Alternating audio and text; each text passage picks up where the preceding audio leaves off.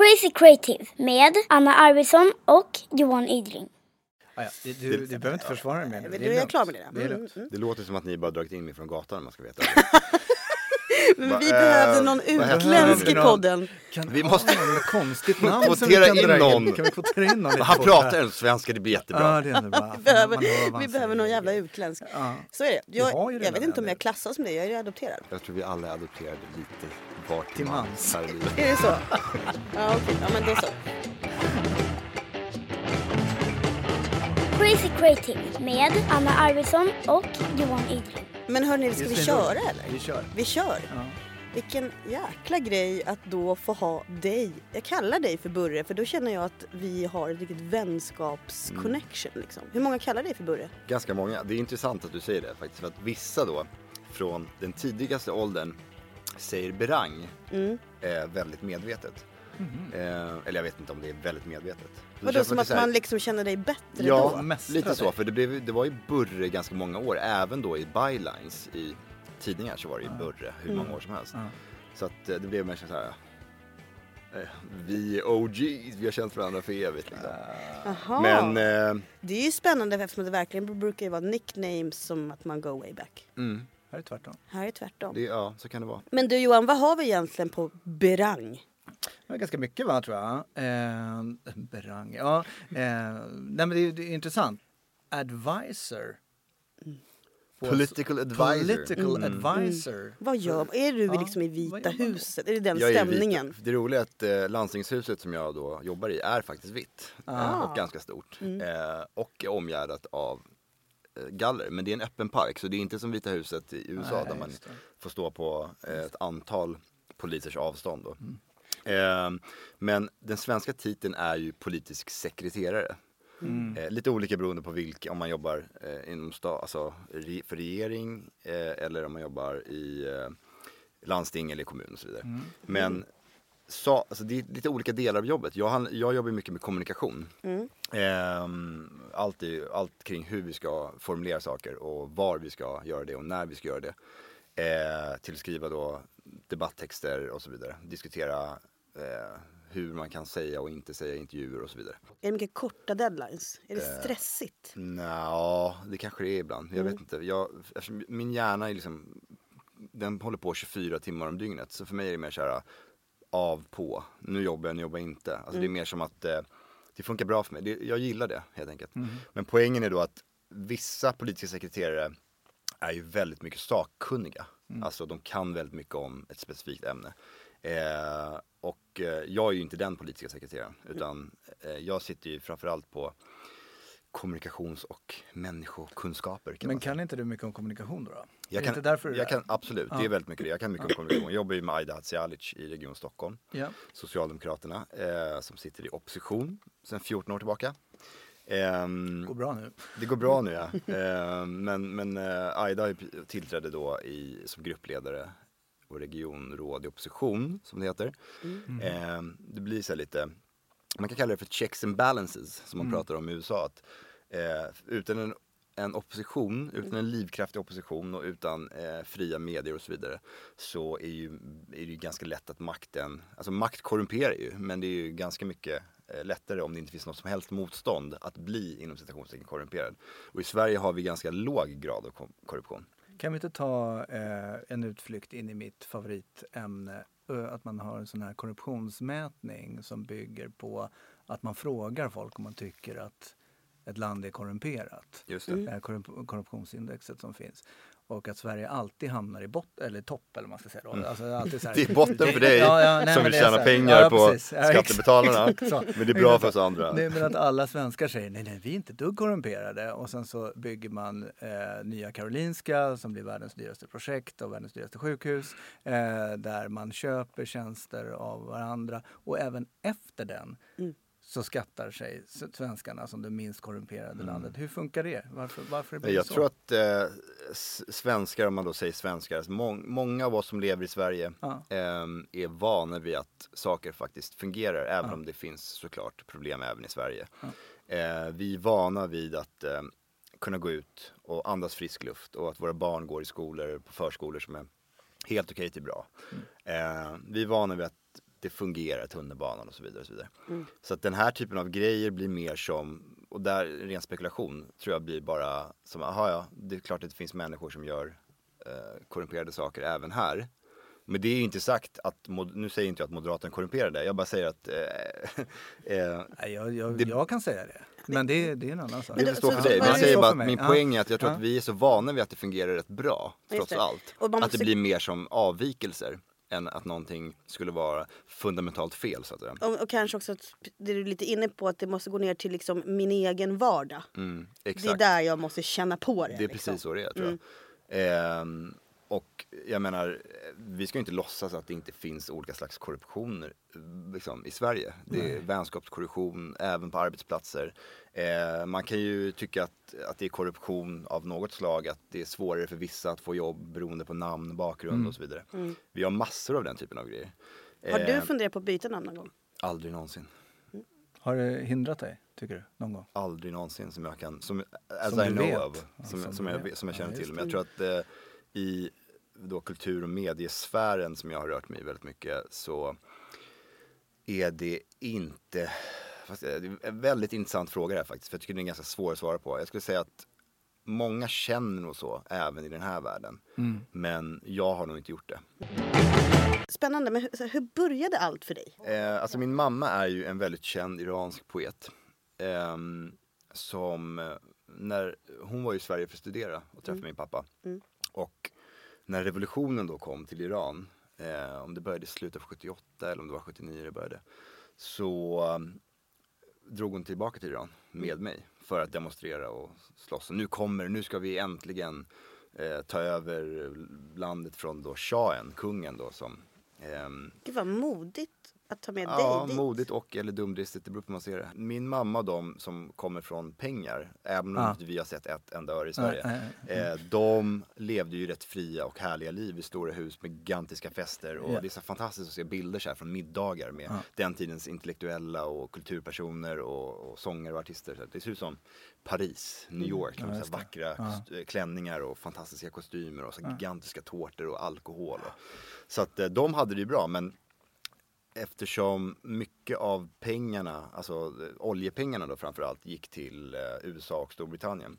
Bland annat. Det här är absolut ingen heltäckande beskrivning av Irans historia. Så vill ju de, de intellektuella slogs ju, de vill ju slåss mot det här. De ville ju få bort shahen. Ja. Eh, men det som hände var ju att det blev en islamisk republik istället.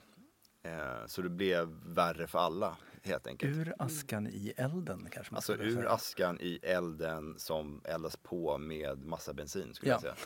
Eh, så jag tror inte alls att det blev som de, som de ville. Så vi har ju inte varit tillbaka. Eh, jag är ju som sagt då född och uppvuxen i Sverige men vi har, jag har inte varit där sedan revolutionen. För att du inte kan eller för att du inte För att jag inte kan. Alltså det är militärfrågor, det, det har varit hot. Det har ju varit eh, väldigt, väldigt påverkande och begränsande även. Eh, tänk att inte kunna vandra dina, din barndomsjord. Och liksom sannolikt aldrig kunna göra det. Det förstår man ju att hela din uppväxt har liksom präglat dig till den du är Ja, idag. absolut. Så, men vad var, kommer du ihåg ditt, vad var ditt första jobb? Hur började det? Det här började med att jag läste ju jämt och ständigt. Mm. Eh, jag läste och skrev jämt och ständigt. Ehm, så för mig var det så som jag gjorde det bara. Det var liksom ingen, jag hade ingen funderingar på att jag skulle bli journalist eller författare eller någonting. Snarare att jag inte ville bli det. För att Mhm. jag såg vad min mamma gick igenom. Så för mig var ju det, det hon gick igenom var liksom synonymt nästan med att vara journalist och författare. Eh, ehm, så att jag ville göra andra grejer. Men så satt jag då på en utbildning som, virtual reality hette utbildningen, på Nackademin, eller Nacka Teknikhögskola eller vad det hette. Och bara, fan gör jag här?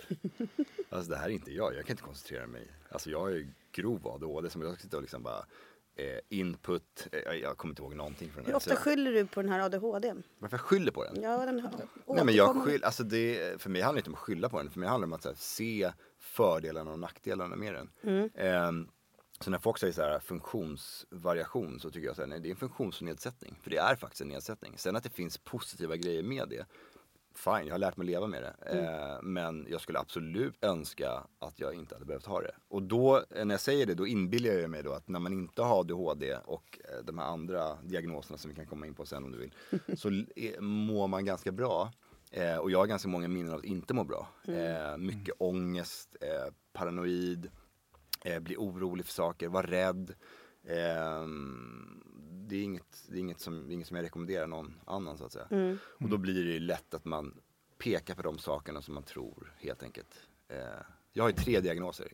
ADHD, GAD som är generaliserad ångest vilket innebär att man bara Nu är jag rädd för den här blomman. Varför har jag inte tänkt på det förut? Den här blomman är livsfarlig. Och eh, eh, PTSD som är då posttraumatisk stress.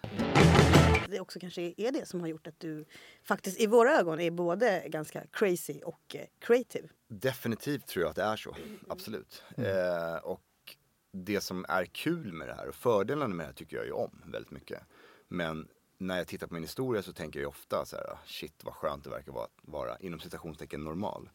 Så det blir liksom en ständig jakt på att vara normal, trots att man inte har en aning om vad normal är för något. Men ser du själv dig mer som crazy eller mer som creative? Jag ser mig själv som eh, en, eh, en mer kreat- kreativ. Jag ser inte mig själv som galen på det sättet. Men, men jag menar, det är ju ganska vanligt att folk tycker att du är så annorlunda. Du är helt galen. Du är si eller så. Jag tycker inte att det är liksom bra beskrivande ord men, men det är uppenbart att, då, att man är annorlunda och avvikande uppfattar många.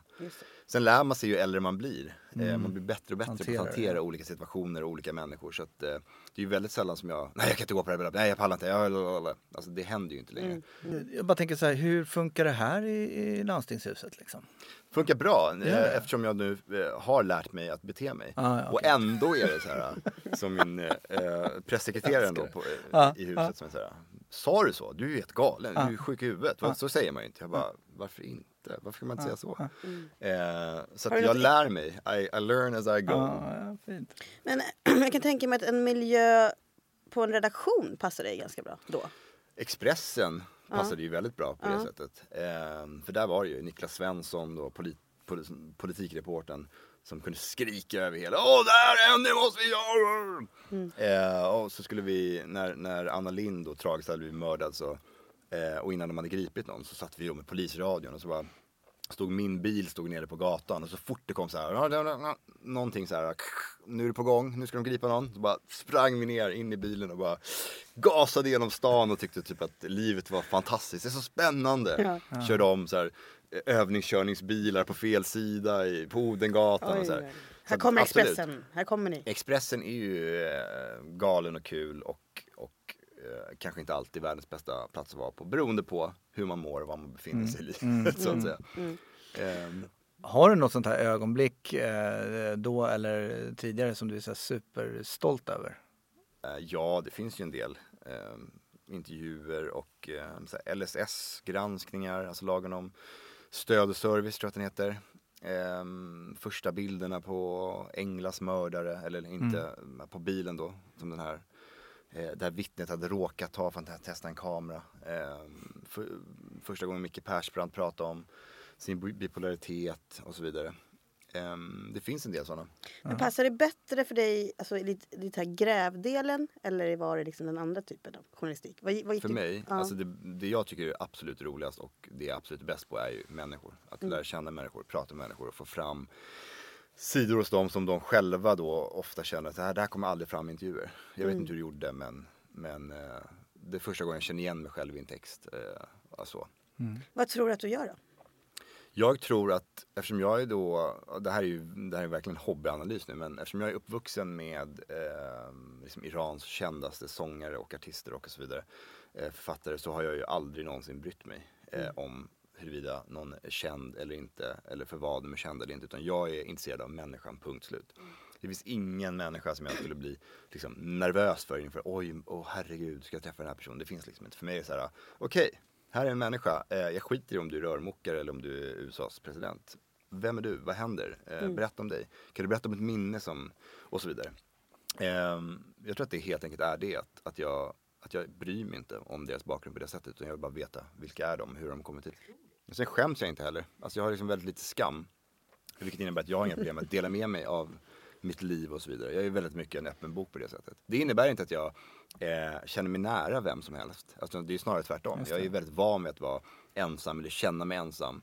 Ehm, men jag tror att det är också det som gör att det spelar ingen roll om jag är i en, i en rik miljö, en fattig miljö. För mig är det så här, det här är människor. Vi är alla människor. Men hur får man dig att bli prestera som bäst då? Man har dig på en Man låter mig vara fri. Eh, man låter mig vara fri med var jag, var jag befinner mig och när jag jobbar. Eh, Axel Björklund som var min redaktör på DN Lördag i ett par år eh, var ju Alltså för honom, det var ingenting konstigt. Det kom en text klockan fyra på morgonen. Han hade inte sett mig på två dagar innan. Eh, det var liksom aldrig något tjafs. Utan han litade på att den här texten kommer komma. Den kommer innehålla väldigt få korvfel. Eh, och den kommer hålla hög nivå. Så vi funkade jättebra ihop, bara därför. Det är till, någon tillit, eh, någon tillit Absolut tillit, då, men det innebär också Ja, att om han säger, vet du vad, nu måste vi göra det här, kan inte du komma hit, vi måste prata om det här, då kommer jag göra det. Alltså det kommer inte vara jobbigt för mig. Just det. Ehm, så att, alltså, jag fattar ju också att det funkar inte att ha alla så, eller att alla tjänster ska fungera så. Ehm, men jag tror ju på ganska mycket, alltså, jag tror mycket på frihet överhuvudtaget. Att, oavsett om man jobbar i ett löpande band eller inte, så, så här, se till att människor hinner vara med sin familj och sina barn och eh, inte behöver stressa för att hinna hä- hämta på i skolan eller vad det nu kan vara, eller gå på träningar. Eh, sex timmars arbetsdag skulle jag inte ha någonting emot, eh, så att säga. Men jag vill ju absolut inte hindra folk från att jobba. Jag jobbar 24 timmar ibland, 36 timmar i sträck. Jag vill inte jobba någonting alls vissa dagar. Eh, så det är ju såklart olika beroende på vilka förutsättningar man har. Men, men jag vill ju se att vi går mot ett samhälle där folks lycka, alltså det som gör människor lyckliga, får större utrymme helt enkelt. Just det. Det känns Eh. ju inte som att du skulle jobba sex timmar eh, någon dag. om Jag? Du, nej. Nej, aldrig. Vad är lycka för dig? Lycka för mig är det här till exempel. Att få bara, okej, fan vad kul. Komma hänga lite i en studio, snacka lite skit. Träffa lite folk som man inte snackat med så mycket förut. Träffa Anna som jag träffat på länge. Eh, och, och, kunna helt enkelt bara ta stunden och dagen som den kommer. Eh, lycka för mig är att umgås med mina barn såklart. Eh, bara gå ut och ta frisk luft. Eh, men jag också så här, känner också väldigt mycket lycka på det. Alltså, när jag tänker på att jag faktiskt har fått leva i ett land som är fritt, relativt fritt och relativt förskonat från stora systemfel och så vidare. Ehm, jag tror att min bakgrund gör att jag tänker på det, absolut. Men jag skulle nog, eh, ibland skulle man önska att fler faktiskt insåg att, vet du vad, eh, även om vi har problem och vi vill lösa dem, låt oss ändå bara be, betänka för en sekund hur det ser ut i andra delar av världen. Vi har det rätt bra, bra, nu har vi konstaterat det, vad behöver vi förändra? Men vad är kreativitet för dig då? Vad är kreativitet för mig? Kreativitet, kreativitet för mig är eh, faktiskt friheten att få göra, agera, tala, skriva det man vill skriva. Oavsett om man då gör det för att det ska publiceras eller, eller att man vill säga det på, från en scen. Vi, har, vi behöver inte vara rädda för att skriva någonting i något slags dagbok eller någonting. Eh, och jag tror att den grejen helt enkelt gör att vi får bättre möjligheter att vara kreativa. Alltså, eh, många pratar om att kreativitet kommer ur sorg och smärta och rädsla och ångest. Och det är 100% sant. Det är absolut så. Ehm, men kreativitet för mig är helt enkelt att få göra det man känner för att göra. Om du skulle kunna beskriva för oss, hur funkar din hjärna? Hur tänk, vad händer där inne? Det pågår grejer hela tiden i mitt huvud. Ehm, och det pågår gärna dygnet runt som sagt. Ja. Eh, det finns liksom ingen så här, okej nu ska jag gå och lägga mig för jag är trött. För att jag känner mig extremt, extremt sällan trött. Eh, min hjärna tillåter helt enkelt inte mig att känna mig trött. Och det går ju liksom från högt till lågt. Det är någonting jag läste igår, någonting som jag vill skriva ner. Den här personen sa så här, vad fan var det som hände för tio år sedan? Alltså, det, det går nästan inte att beskriva men folk som också är vana då vid att ha mycket som pågår i deras skalle säger ofta till mig så här att eh, okej jag har aldrig träffat någon som är lika snabb i huvudet som du är. Det, vad är det som händer där uppe? Och då börjar jag gråta för jag har ingen aning. kan någon hjälpa mig? Men, Eh, men, men, liksom, så det är, väldigt, det, är liksom, det är både jävligt roligt och jävligt jobbigt. men när hela upptäckte du då att du tänker konstigt? Jag, jag minns ju när jag var några år gammal och liksom ligger klarvaken på nätterna och, och funderar på saker. Eh, och alla andra då har somnat och, och det här är ju en tid när det inte finns några mobiltelefoner eh, att ringa någon med eller messa med heller. Utan jag bara låg där och tänkte för mig själv genom nätterna. Och sen gick jag upp och var inte trött i princip. Och det här var liksom något som hände om och om och om, om igen. Det var liksom natt efter natt efter natt efter natt. Eh, på den tiden hade jag liksom ingen aning om vad ADHD eller ångest eller eh, den typen av oroskänslor var för något.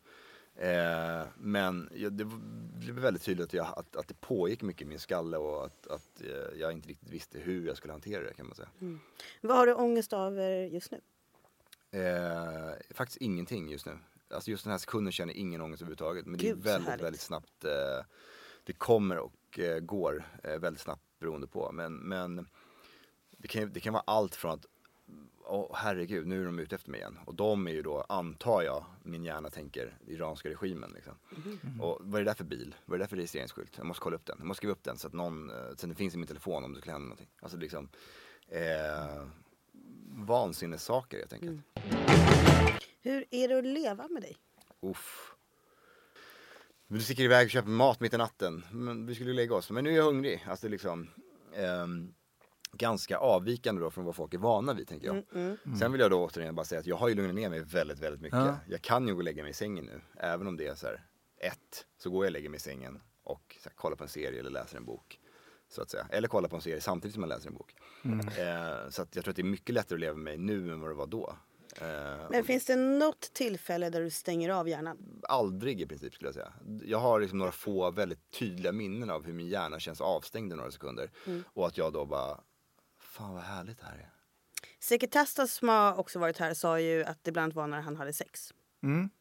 Det är intressant att säga det, för att sex, eh, spela fotbollsmatch, eh, köra bil, saker som på något sätt kräver min, jag ska inte säga fulla närvaro för att jag, det, det är inte det det handlar om utan det handlar bara om att så här, nu gör jag någonting som jag vill göra, som jag tycker om att göra, som jag njuter av. Och jag vill ge så mycket av mig själv till mina medtrafikanter eller till min partner eller vad det nu kan vara. Där funkar min hjärna, alltså jag trivs väldigt bra i de situationerna. Ehm, det känns som att hjärnan liksom normaliserar sig själv och, och, och det händer någonting som jag inte är van vid händer. Så att säga. Men den är inte avstängd på något sätt utan det är Nej, bara nej, att det är ju den, inte ett svart hål. den liksom. det, I wish som sagt. Jag säkert tror jag sa knulla och thaiboxning. Ja. Ja, kampsport samma sak. Alltså, Ja. jag älskar det. Alltså, det är Ja. verkligen Det är något så här fullt fokus. Det är liksom på någonting med, någonting. alltså, helt plötsligt, för mig, jag vet inte hur han beskrev det, men jag känner mig på något sätt normal. Sen så är ju dilemmat här då eh, när det kommer till vissa typer av de här eh, grejerna, att man, man gör det, som sex är ju lätt att hamna i som ångestdämpande Just det. istället för njutning. Just det. Och då blir det inte det, utan då är det bara ännu mer ångest på andra sidan. Just Det. gjorde jag i många år. Ehm, men jag hade ju fortfarande inte liksom hittat ett sätt för mig själv.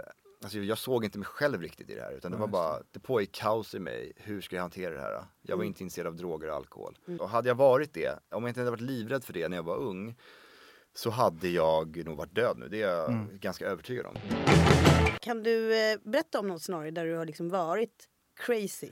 Nej, gud nej. Uh, den här crazy-grejen vill jag, jag skyggar från crazy-grejen. Eh, vi är också normala, nej. Eh, men eh, jag berättade igår för Hadi om ett samtal som jag hade haft. Ehm, och någon, en grej som jag då hade sagt som jag inte tänker upprepa här. Och då sa han, "Va, sa du så? Ja. Sa du det? Ja. Så kan man ju inte säga. Är du helt sjuk i huvudet? Det var liksom hans och för, mig, och för mig var det bara så här, alltså jag måste ju kunna vara ärlig. Utan om vi inte är ärliga här då kan vi inte lösa det vi behöver lösa så det. Men, men, Men känner du att det har gått fel då eller känner du bara så här, ah, ja men så var det? Nej jag känner absolut inte att det har gått fel. Nej. Eh, däremot kunde jag känna, det här är ju det här med att lära sig saker på vägen. När jag var yngre så var det ofta så här, aha, nu sa jag det här och det var väldigt onödigt. Någon blev ledsen eller vad det nu kan vara. Eh, men jag har blivit bättre på det helt enkelt. Jag har blivit bättre på att inte säga exakt vad, som, vad jag tänker. Det. Eh, men det innebär ju inte att jag inte gör det utan det är bara att jag har lärt mig att göra det på ett mer medmänskligt vis kan man säga. Du har inte filtret utan du har lärt dig att sätta på ett filter när det behövs. Så kan man säga. Eh, men jag tror också att jag har lärt mig att se mer eh, hur människor, andra människor reagerar och tar det. Eh, det. finns andra sätt att uttrycka sig på. Man behöver inte säga du är dum i huvudet. Man kan säga, vet du vad, eh, det här grejen, det är, lite, det är lite dumt för då uppfattas det så här. Kan vi inte göra så här istället? Alltså att man helt enkelt hittar verktyg för att kommunicera med människor. Bryr du dig på riktigt om vad andra människor tycker eller är det för att om du inte gör det så kommer du inte dit du vill? Alltså jag, vill att, jag vill att människor ska må bra. Ja. Eh, men jag har inget problem med att, att få människor att må dåligt om jag tycker att, för, att, att de förtjänar det. Just det är snarare så att jag, jag känner att här, jag vill vara en del, en, en, en positiv, positiv del av, av människors liv och hjälpa dem i deras utveckling som, som liksom alla mina möten hjälper mig i min utveckling. Ehm, och då kanske man inte ska gå till du dum i huvudet det första man gör utan för att faktiskt försöka se människan. men är du du- duktig på att säga förlåt? Jag är väldigt bra på att säga förlåt skulle jag säga. Jag Och menar det du det? Extrem, absolut. Jag tycker det är extremt viktigt att säga förlåt. Däremot så tycker jag att så här, eh, man måste inte alltid hålla med varandra. Man kan säga, jag är ledsen att du, att du känner så inför det här. Ehm, det har jag inga problem med, jag tycker att det är okej. Men det finns ju många som tycker att det är inte ett äkta förlåt. Om man inte ändrar sig och tycker exakt samma som det här, och, då är det inte ett äkta förlåt. Men det håller inte jag med om alls. Utan, eh, förlåt för mig är också att så här, jag ser dig, jag hör dig, eh, jag förstår. Eh, men jag håller fortfarande inte med. Vad gör du på dagarna och kvällarna, nätterna just nu? Jag eh, har hållit på med en barnbok som jag skriver som kommer ut eh, förhoppningsvis då i september. Jag håller på med min egen, nästa, alltså, min egen min nästa roman. Eh, jag håller väldigt mycket på med kommunikationen och tankar kring eh, budskap och, och politik i, i mitt, mitt vanliga jobb då så att säga. Jag läser hela tiden. Jag har min lilla platta, eller en surfplatta som jag då sitter i fem, sex olika böcker samtidigt. Ehm, och kollar på serier. Och förutom umgås med mina barn då såklart. Och vänner. Hur många barn har du? Två, Två? Ja. Vad du vet om. som jag känner till. Som du umgås med? Som du... Ja, ja. Det, Två, som du bryr dig om? Ja, de andra kan ju... Vi är framme i programpunkten eh, testet. Saker forskare säger att smarta och kreativa människor gör. Dags för testet. Man får bara svara ja eller nej.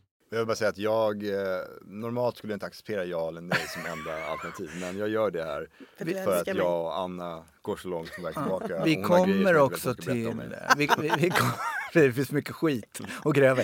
Men vi kommer också till att efter eh, såklart kunna prata om dem som Ja, så är det. lite eh, som är roligare.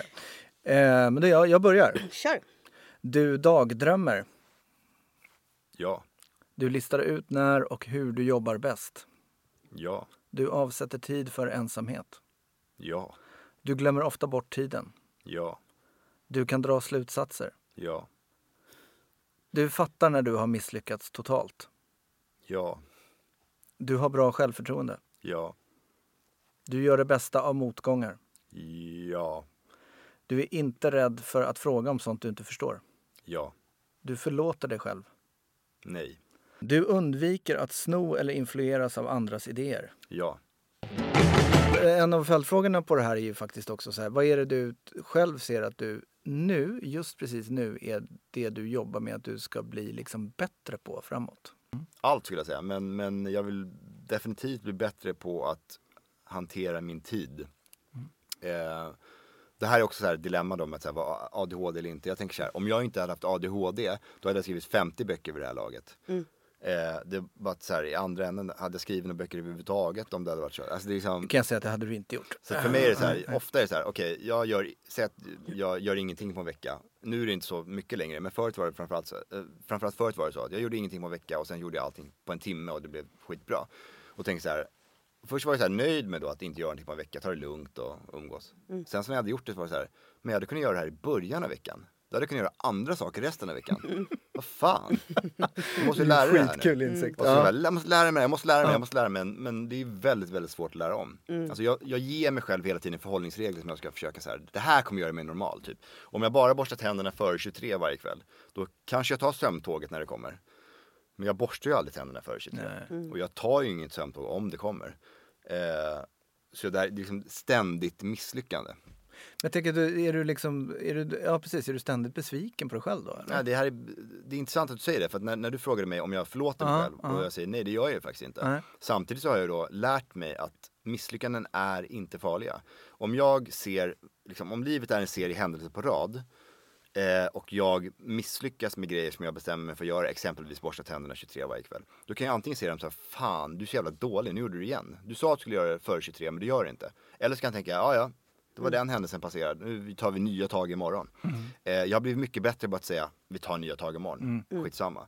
Men det här med att jag är inte i närheten av någon tanke på att jag förlåter mig själv kring saker. Alltså jag är fortfarande besviken på mig själv för eh, om jag till exempel har sårat någon eh, som har varit mig, stått mig väldigt nära, kan jag fortfarande vara besviken på mig själv för. Än idag. Jag kan börja tänka på saker som är 20 år gamla liksom. Men det är ju också sunt. Det kanske är sunt. Ja, alltså, Eh, jag vet det inte. det tycker jag. jag Alltså jag tycker faktiskt. ändå så här, för Ja, annars ju tycker du bara i slutändan kanske blivit en robot. Kanske. Eller så problem, dilemmat är ju då om man bara samlar på sig grejer. Då är man ju till slut, vad fan är man då? Då är man bara sina, sina misslyckanden. Men går du eh, i terapi?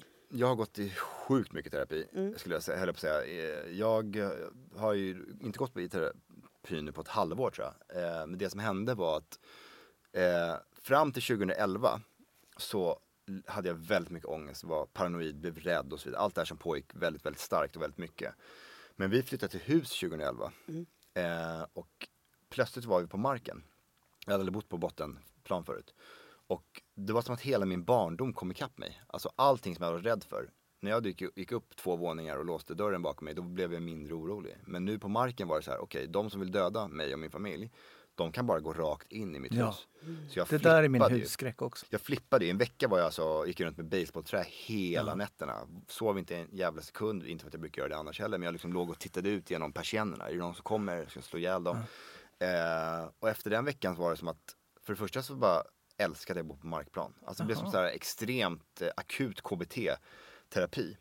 Eh, men det som hände också var att jag insåg att okej, jag har grejer som jag måste adressera och lösa på ett eller annat sätt. Så då kom jag först liksom in i terapi på riktigt. Det är intressant att det behöver ta en vecka med basebollträ för att komma fram till vecka det. på ma- bottenplan med basebollträ. Men, men liksom att jag, de började fundera, på så här, ha, du, det finns nog någon diagnos här, eh, började utredas och så vidare. Och så vidare.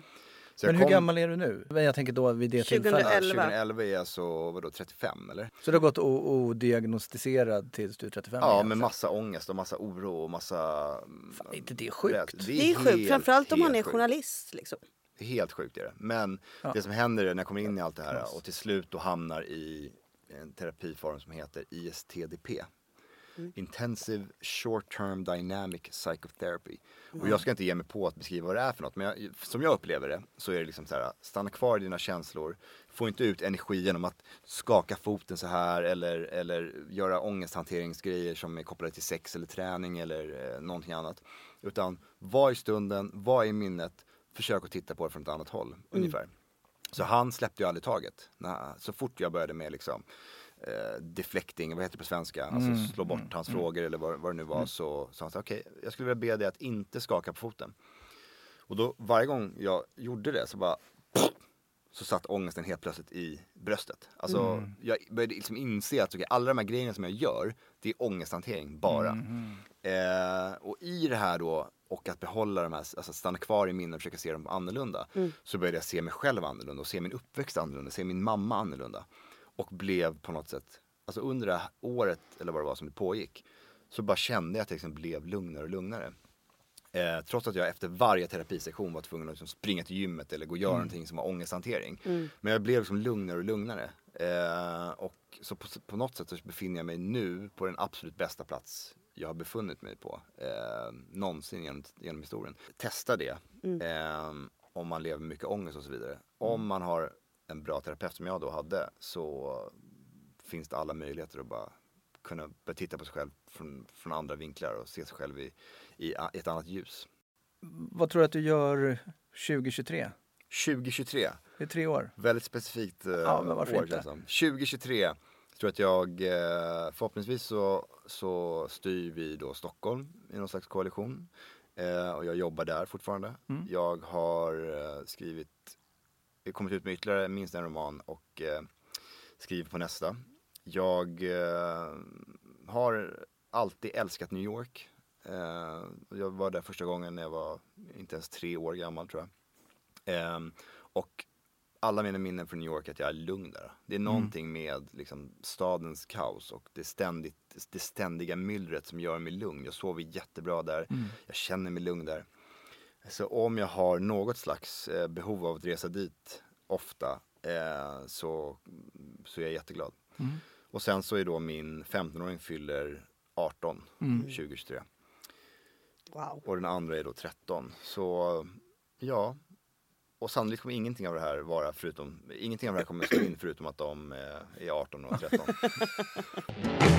Men du började, det är spännande, du kom ju också hit med en, en present till oss. Mm. En varsin bok. Berätta om den. Det är min första roman som heter Gå med mig, utgiven på Mondial förlag, mitt favorit, mitt kära förlag.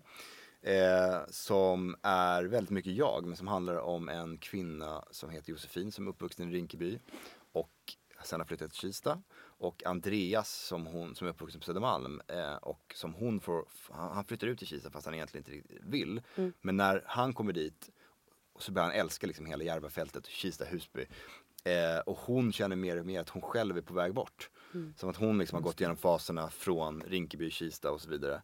Så hon tvingar dem att flytta in till stan. Eh, fast han då inte vill det längre. Och så gör hon slut. Och berättelsen börjar ju när hon är utslut och de ska, eh, han får med henne på en promenad. Och man får följa igenom hennes resa framför allt. Och hennes utveckling. Och eh, jag ska inte säga att mitt mål var att reta upp folk från både höger till vänster med romanen. Men som person Lyckades. Så är jag inte simpelt vänster eller höger. Nej. Utan för mig är det så här, eh, jag delar upp grejer på olika sätt. Så här, människor är viktigt, vi måste kunna hjälpas åt, vi måste kunna ha fördelningspolitik och så vidare. Företag, det måste vara enkelt att starta företag och man ska få mycket hjälp och så vidare. Så, så man kan se mig som vänster eller höger beroende på ehm, vad, man vill, liksom, vilka, vilka av mina frågor man är intresserad av. Så. Är det mer Galtan då? Absolut Ja. mer Galtan. Men jag skulle säga att jag har liksom liberal sida och en so- socialistisk sida. Liksom. Mm. Så socialliberal av något slag. Fast socialliberal idag låter inte så, så vackert. Det finns många Mm. som har idéer om vad det innebär. Men för mig är det liksom stor frihet i individen. Men om man lägger till den sociala delen så, så innebär det att man måste fatta att frihet är olika saker beroende på var man är uppvuxen, vad man har för bakgrund. Eh, Är man uppvuxen i akademikerhem eller inte? Kommer man från ett land eh, som i krig och så vidare. Utbildning, toppjobb är mycket, mycket lättare att välja i en miljö. Eh, skit, alkoholism eh, och så vidare är mycket lättare att välja i en annan miljö. Så för att vi ska kunna vara fria på riktigt så måste vi försöka utjämna människors livsvillkor så mycket det går. Eh, och det här är en jättesvår och stor fråga för jag tror ju att ska man göra för stora förändringar så måste man ha med sig människor. Det. Vilket innebär att man kan inte gå emot eh, 75% av människor vill ha det så här. Då. Kan inte vi säga så här. Vi kan inte bara säga nej, nu gör vi så här utan vi måste då försöka arbeta för att folk När kommer du bli statsminister? aldrig någonsin. Jag passar inte som den typen av, av person. Jag hade röstat direkt. Jag, jag, jag passar som en person som är bakom en sån person. Det där. Nu, nu ska du få den absolut viktigaste frågan. Om du bara fick följa ett konto på Instagram, vilket väljer du? Eh, då väljer jag eh, Michelle Obama. Oj. Starkt. Här är också eh, den andra absolut viktigaste frågan för idag. Det är ju vilken bild på din Instagram skulle du välja som Tinderbild? Jag skulle nog välja profilbilden tror jag. Ja. Ehm, jag tror att den ligger också som bild i, alltså i vanliga flödet men den skulle jag nog Den välja. skulle... Jag hade t- Tinder i två veckor, vilket var fruktansvärt. Ja, ja, ja. Och min profil var 183 centimeter ADHD, eller profiltexten var det. Just det. Hur många dejter gick du på? Ehm, inga. Berang tipsar Mm, helt enkelt. Det är det det är. Eh, Och då kan vi ju få höra här lite tips helt enkelt. Jag tycker du bara take them away Johan. Ja, har du tre tips på att bli mer kreativ? Ehm, läs, prata med människor, läs ännu mer. Tre personer som du tycker att man ska lyssna på. Michelle Obama, Aida Hadzialic och Maroon 5. Förlåt. och Astrid Lindgren. Tre saker som man inte får missa i livet. Att älska, att hata, att gråta. Det är fint. Det är Fan, du sätter bra, det blir bra Jo, branding men på alltså, dig. han har ju hela sitt liv har han ju satt rubbar liksom. Det Det är här det är rubrik, Jag är faktiskt rubrik. dålig på rubbar. Klickmonster. Klickmonster. Ja. Ja, älskar att gråta. Ja. Underbart. Tre böcker man ska läsa. Ehm, Okej, nu kommer jag då vara Life of Pi av Jan Martell. Är jag väldigt förtjust i och jag kommer inte exa- exakt ihåg varför men jag minns att jag liksom kände igen mig i den här pojkens eh, eh, kamp på havet. Om jag nu minns detaljerna rätt. Jag, När, när läste du den sist? ehm, när kom den? Typ året efter att den kom? 20 år sedan? Ja, 10, 15 år? precis. Jag kommer inte ens ihåg när det var. Det är där jag, undrar, jag undrar om den håller att läsa om. Alltså. Jag tror att den gör det. Men, men jag, gör vet- det. jag vet inte, jag Ja. bara minns att jag trivdes i den boken. Ja. Liksom. Nu är alla besatta av den här Netflix-dokumentären Mm. eh, om Michael Jordan och Chicago Bulls sista år. I, eller när de skulle vinna sin sjätte titel på åtta år eller vad det var. Eh, The Last Dance. Mm. Men, men jag har ju följt NBA mycket längre än så. Så jag har ju läst liksom allt det här. har jag ju sett och läst förut. Det roliga är att bara några veckor innan jag fick reda på att den här dokumentären skulle komma ut så läste jag om en bok som heter Playing for Keeps, Michael Jordan and the World He Made.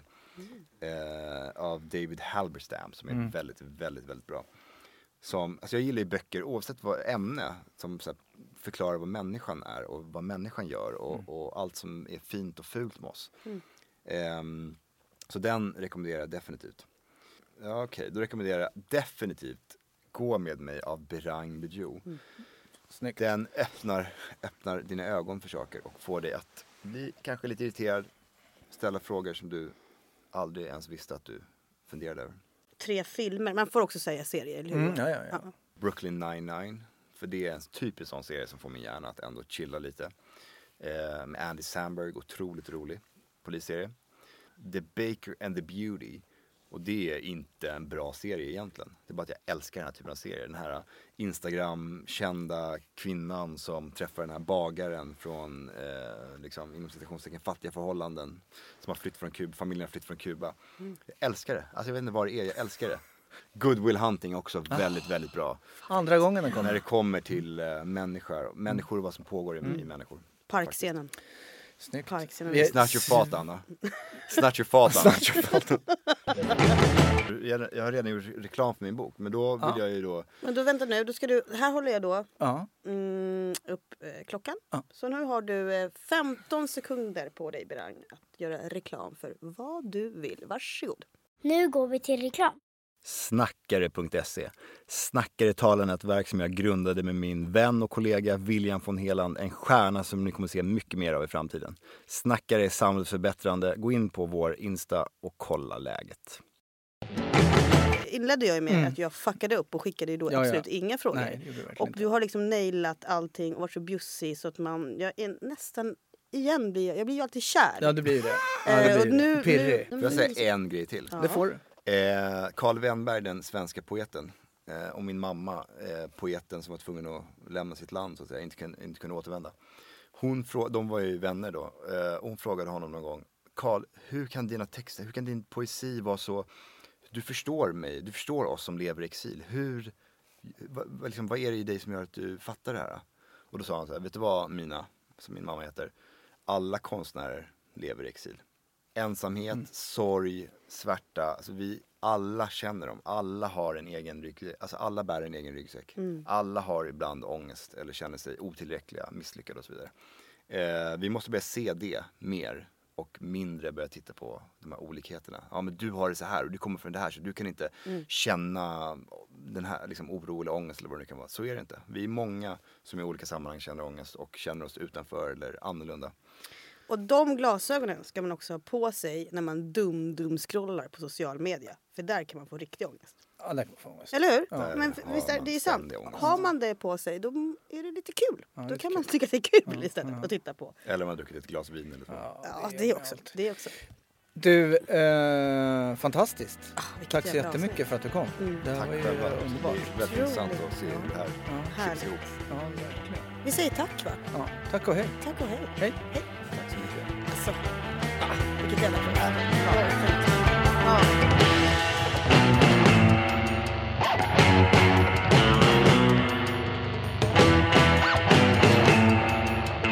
Diskussion med att vi bjuder ju på, på vin i den här podden. Det gör vi. Eh, Och då var du väldigt tydlig med att eh, jag dricker ju absolut inte på dagtid. Jag dricker absolut inte före 19. Nej, och då kom vi på Johan att vi dricker ju inte efter 19. Nej, precis. Så det jämnar ut sig. Ja, det gör- så det är liksom 1-1. Ja. Eller 1-1-1.